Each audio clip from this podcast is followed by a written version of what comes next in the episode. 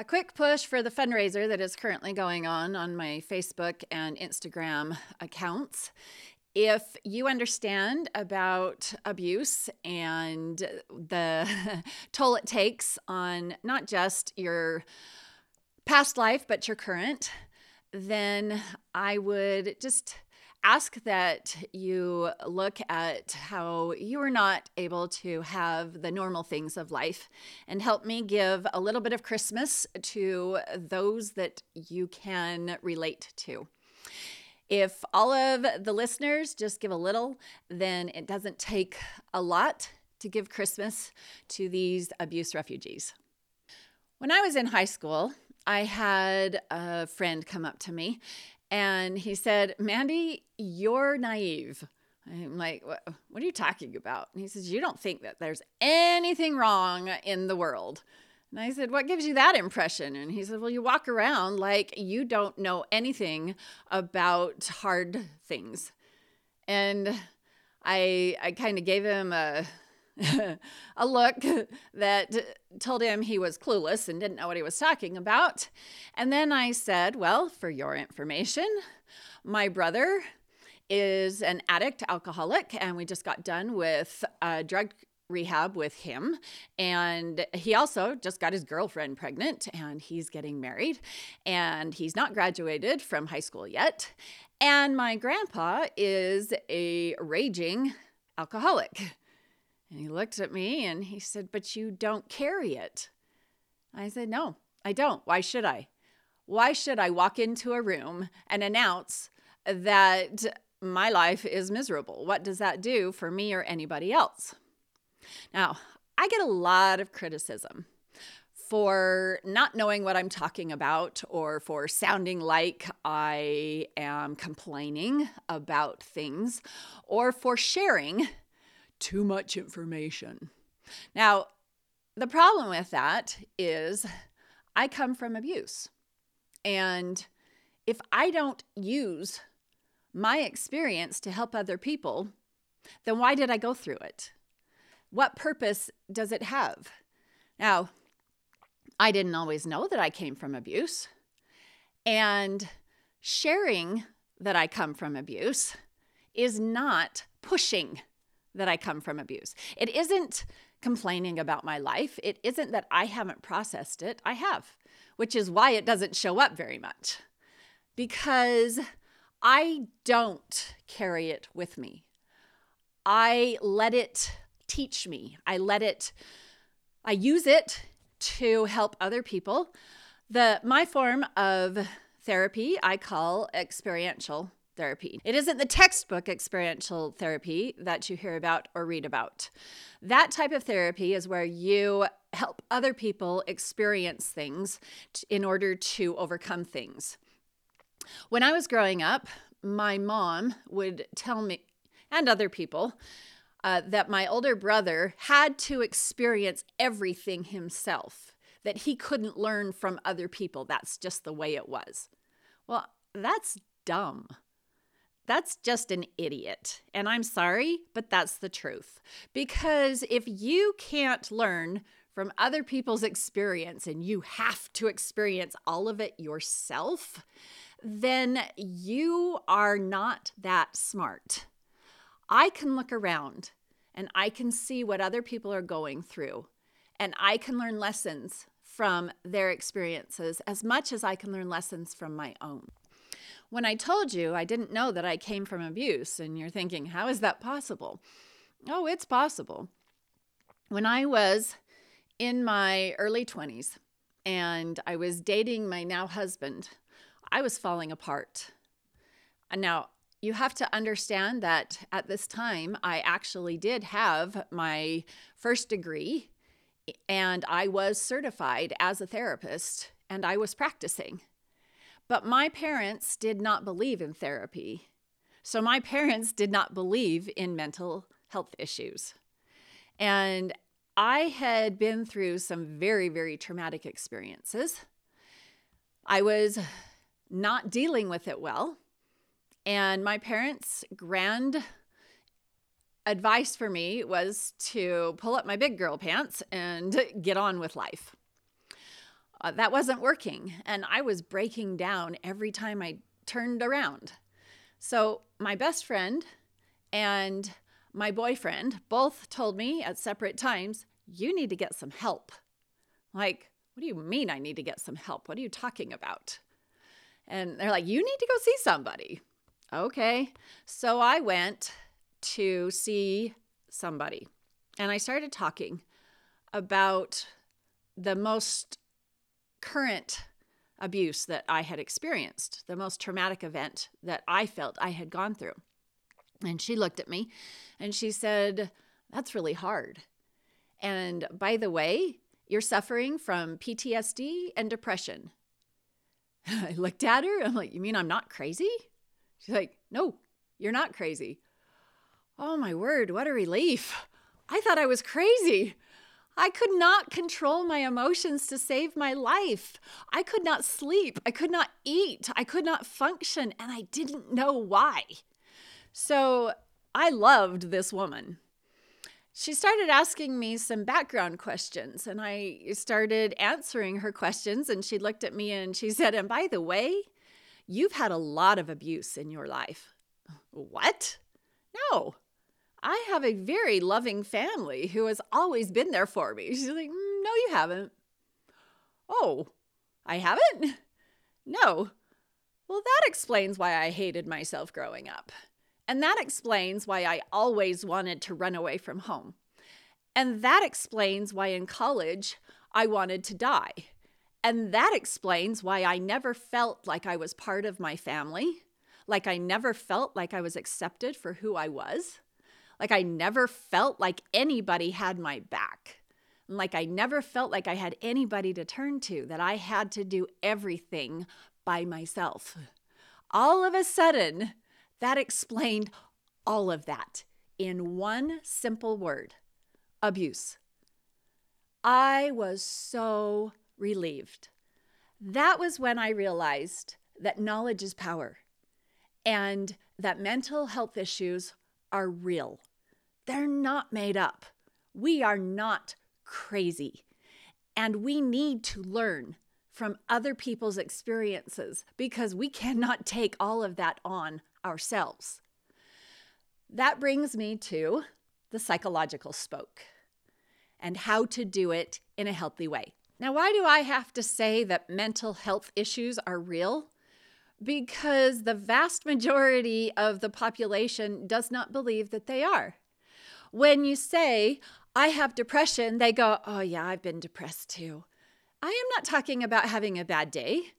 I am not talking about a little bout of sadness, and I am not talking about uh, the depression that comes from having to grieve.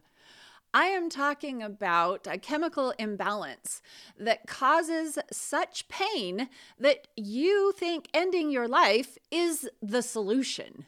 That's what I'm talking about when people say, I have anxiety, and the response is, oh, yeah, I can't handle being in front of crowds.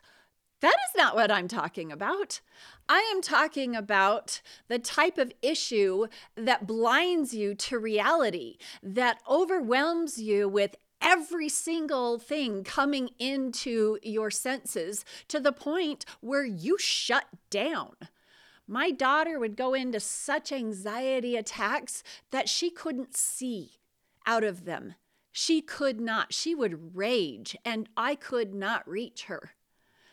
When people are talking about mental health issues, they are talking about things that they have no control over. When we talk as a society and state that there is a stigma that goes with mental health issues, and everyone agrees, yes, there is. And then the people who don't believe that there are mental health issues or that they are exaggerated or that they don't come from a place where you can't control them, they are perpetuating that stigma. They are telling you, yeah, yeah, I know there's a stigma, but don't talk about your mental health issues because I don't want to know what's going on with you. I don't believe it. Uh, that's the stigma these people who think we're faking it. We're not faking it. It's like claiming that I'm faking asthma or a heart attack or I just broke my arm and I'm just exaggerating.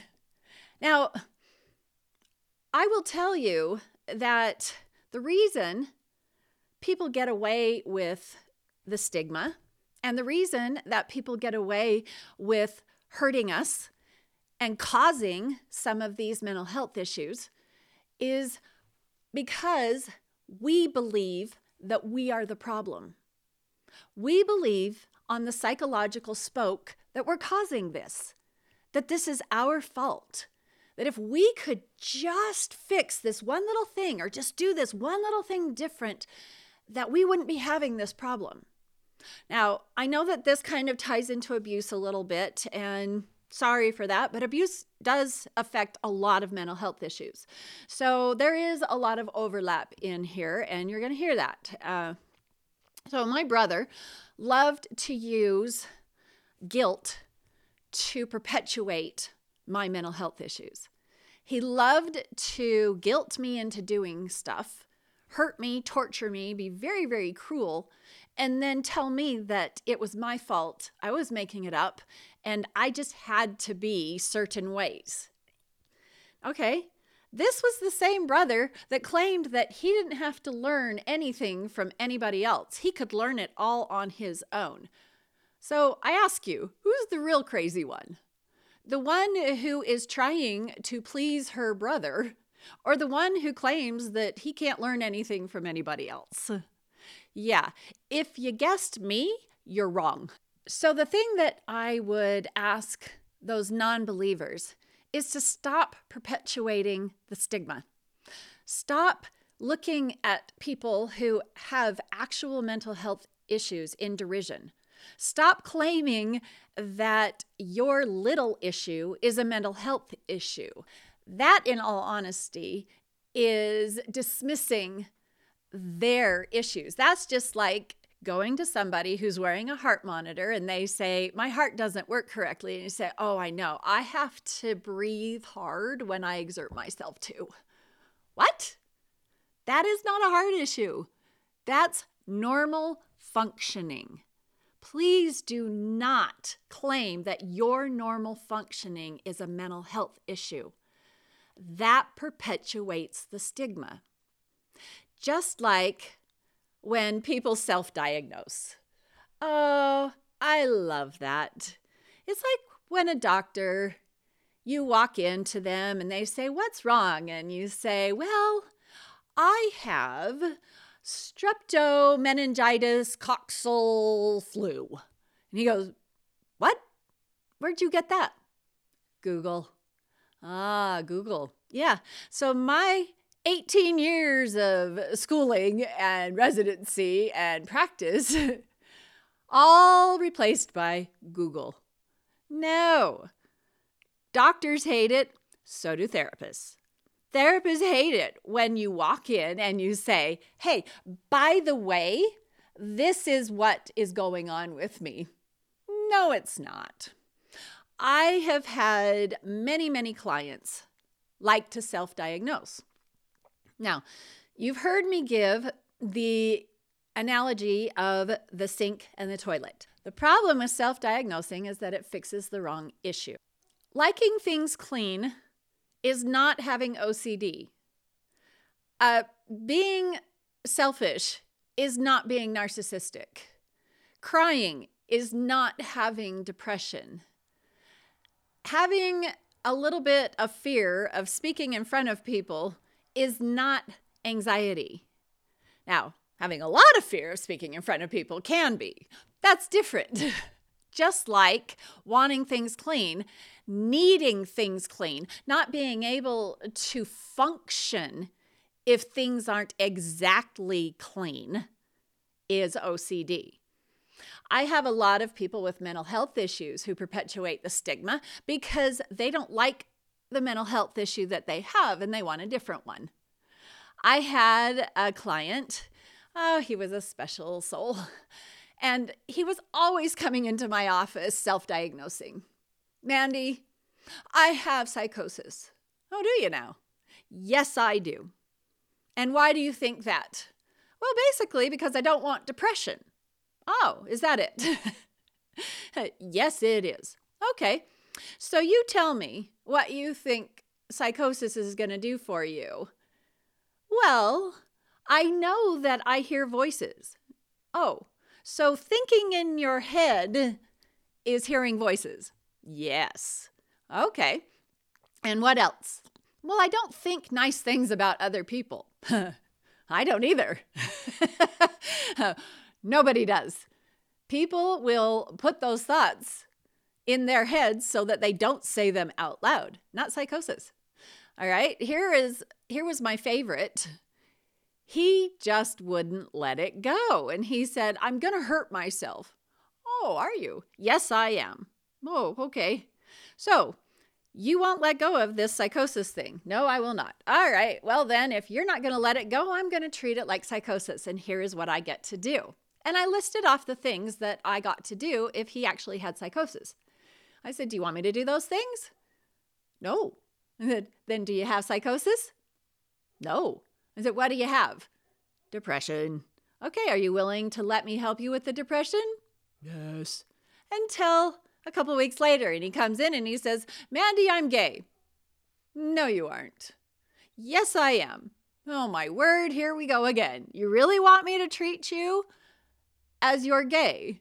And you just went out on a date with a girl and you're brokenhearted because she wouldn't marry you. Yeah, he was a bit impulsive. Um, so, not that I think that being gay is a mental health issue. But I do know a lot of people who will claim being gay so that they don't have to deal with their mental health issues. And that's a whole other uh, issue. So that's why I'm saying that. All right. I had somebody, and I've told you this before, who was actually having a psychotic break. And everybody came to me and said, I think he's OCD. I'm like, I don't think so. I actually had a client who was um, I diagnosed with schizoaffective disorder. Now, that is a really bad mental health issue, and it's very, very difficult to deal with. But he didn't want it. He did not want it. And so he wanted DID. He wanted dissociative identity disorder. And he kept pushing it and he'd go and he'd read and i'm like you're just reading me from the textbook or the google or the app that you just looked up before you walked into my office because if you actually had it you wouldn't know these things about it and he just wouldn't let it go and i finally had to tell him I will treat you for schizoaffective disorder, but I will not treat you for DID. So if you want to be treated for DID, you've got to go someplace else. I won't do it. And he said, then I will go someplace else. That was how adamant he was about having a different disorder than the one that he had. So people with very severe mental health issues can also perpetuate the stigma because they don't want the one that isn't popular. They want the one that they think will garner the most attention or the most support or be the easiest to fix or just be different than their one that they're dealing with. All right, so a couple of points about the psychological spoke and having mental health issues. There are two things that I would really like you to look at on this spoke. One is what is truth? I know that could be considered my mantra, right? But with the mental health issues, the thing about that is truth is relative under these circumstances. Uh, perception is experience under these circumstances we only understand about 10% of the mind. So, that is one of the reasons why you can get different diagnoses from different people. That's another reason why you have to really shop around and find somebody who has enough experience to help you because book learning only takes you so far when you're dealing with things of the mind. I told you that I learned from other people's experiences. I look at their mental health issues. I look at how they've dealt with them. I've looked at what works and what doesn't work for them and what has worked and what hasn't worked for me. And I kind of uh, build a platform based off of that. Now, when I say truth is relative in this situation, what I mean is there are standard truths that there is no question to.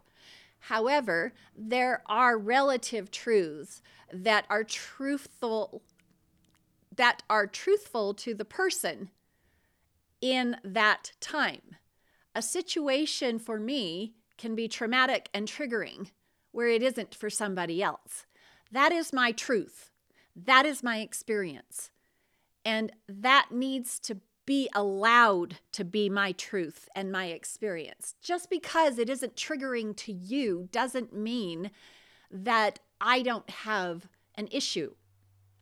So, even with our own personal mental health issues, when we're sitting here going, I must be crazy because nobody else is agreeing with me.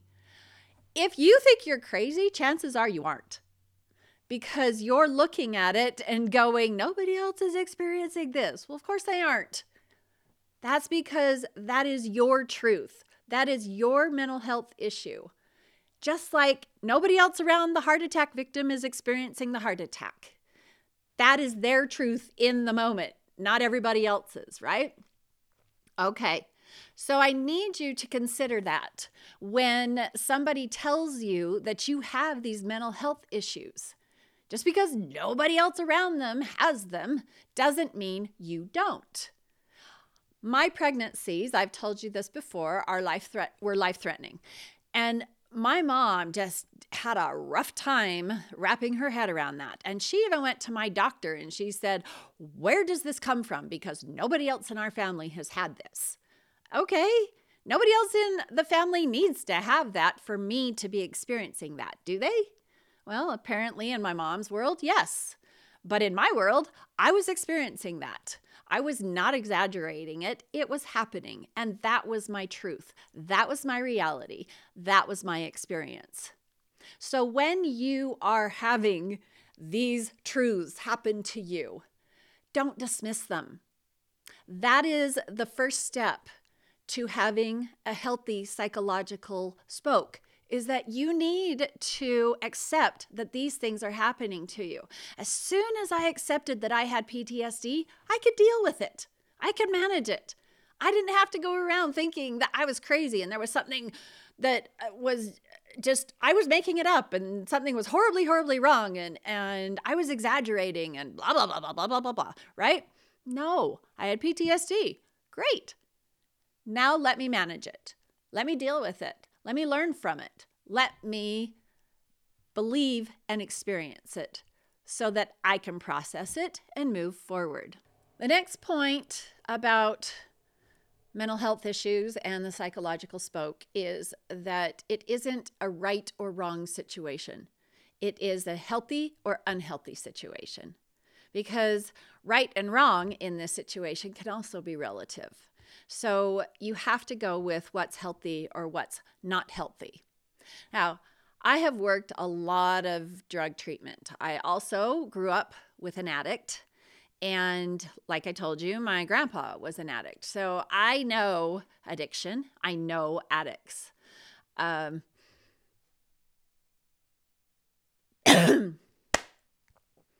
I know addiction, I know addicts.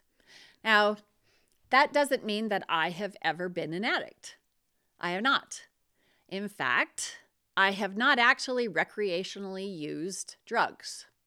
That is not something I have ever done. I watched what it did. I watched what it did to my brother. I watched what it did to my family. And I watched what it took away from me. My brother's addiction took away my childhood. It took away my teenage years. It took away my family.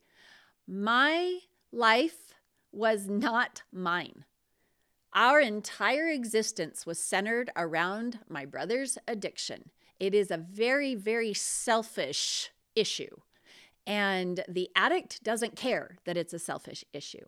So when I was growing up, I wouldn't even take an aspirin because I was terrified of that happening to me. Now, as I understood addiction better when I got older, I realized that aspirin isn't addicting and that I am not an addict. I don't have any addictive tendencies whatsoever, which thank goodness for me. I have other issues. But I became a lot more rational about it. I am just saying that that is where I came from. All right, so I'm working drug treatment. Now, the thing that I get told when I'm working drug treatment all the time is, Mandy, you're very clean. Yeah, I know. I come across that way. I don't drink, I don't smoke, I don't swear. I do come across as very clean. All right. So we would get these new patients coming in, and they would go to the, my coworkers and they would say, I hate Mandy. There is absolutely no way that she can understand what I am going through, and she can't help me, and I don't know why she's here working here, and blah, blah, blah, blah, blah. And they would always say, Well, talk to her, ask her, because I was very, very good at helping addicts because I understood them so well. And they would come to me, What makes you think that you can help me when you've never been addicted to anything? Ah, that's a good question. All right. Now you think about that for a minute. You think about what your answer would be. And while you're thinking about that, realize that an addict will throw everything back in your face. So if I had said, well, my brother was an addict, they would say, well, that's your brother, not you. So you still can't help me. If I said, well, I know what addiction does, they could say only on the outside, not on the inside. All right? Do you, do you see what I'm saying? They'll throw everything back at you. You don't get me. You don't understand me. So, what's the one thing that I could say that would stop them in their tracks and realize that I could help them without being an addict? I'm going to give you just a moment of silence to think about it, or you can pause this. Okay, so my response was that I don't have to kill somebody to know that murder will ruin my life. Oh, you mean I can learn from somebody else's experience? That's healthy. Unhealthy is not being able to do that. So, in order to be healthy on the psychological spoke, you have to actually deal with things in a healthy way. Oh, that's so weird, right? Okay, but how do I deal with things in a healthy way, Mandy? Okay, I ask three questions How does it affect you? How does it affect your community around you, your social circle, and how does it affect society? If you can answer healthy to all three of those questions, then it's healthy. If you can an- if you answer unhealthy to one of those questions, then you need to look at it and make a change. If you answer unhealthy to two of those questions, it is unhealthy and you need to uh, do something very different. If you answer unhealthy to all three of those things, you need to run away from that behavior or that person or that situation immediately because it is beyond unhealthy. All right, let me give an example for this going to work. Ah, that's a weird one, isn't it? No, it's not because there are workaholics out there and that is unhealthy. All right. So how how does going to work benefit you? All right, it brings in money so that you can pay your bills, so that you can take care of yourself, so that you can have your needs and wants met. It also helps you be productive. If you are in a healthy environment and a healthy job and a healthy place work wise, right? Okay. Two, how does it help the your social circle circle around you? I'm talking friends, family, coworker. Well, if you like your job, then you are interacting better in a healthy way with your coworkers. If you are providing for your wants and needs, then you have time and space for friends and family. You can also benefit them monetarily if necessary, right? Or you can help them with whatever you're learning on your job. My one brother, he is in business and helps my family and me with business questions all the time. Very healthy, very beneficial. All right. Third one, how does it help society? Well, you are contributing to society in a good, productive way. You are helping the economy because you are doing something in the workforce that is providing jobs for other people, that it is making you a productive member of society. In the US, we have what's called a tax base, and you are contributing to the tax base of the community that you are living in, which helps that community pay for police and construction and all those other lovely things that we hate to deal with but are necessary. You see how all three of those things are healthy. So if you can answer that way to those three questions, then that's good. How does this go with the psychological spoke and mental health issues? All right, well, let's look at depression. If you are not managing your depression, how does that affect you? Well, it keeps you from taking care of yourself. It isolates you and it makes you want to hurt yourself, which will remove you from your life and from society, right? I've also told you that depression is 100% negative and 100% selfish. So all you're putting out there in your own life is negative and selfish. Those are not healthy things.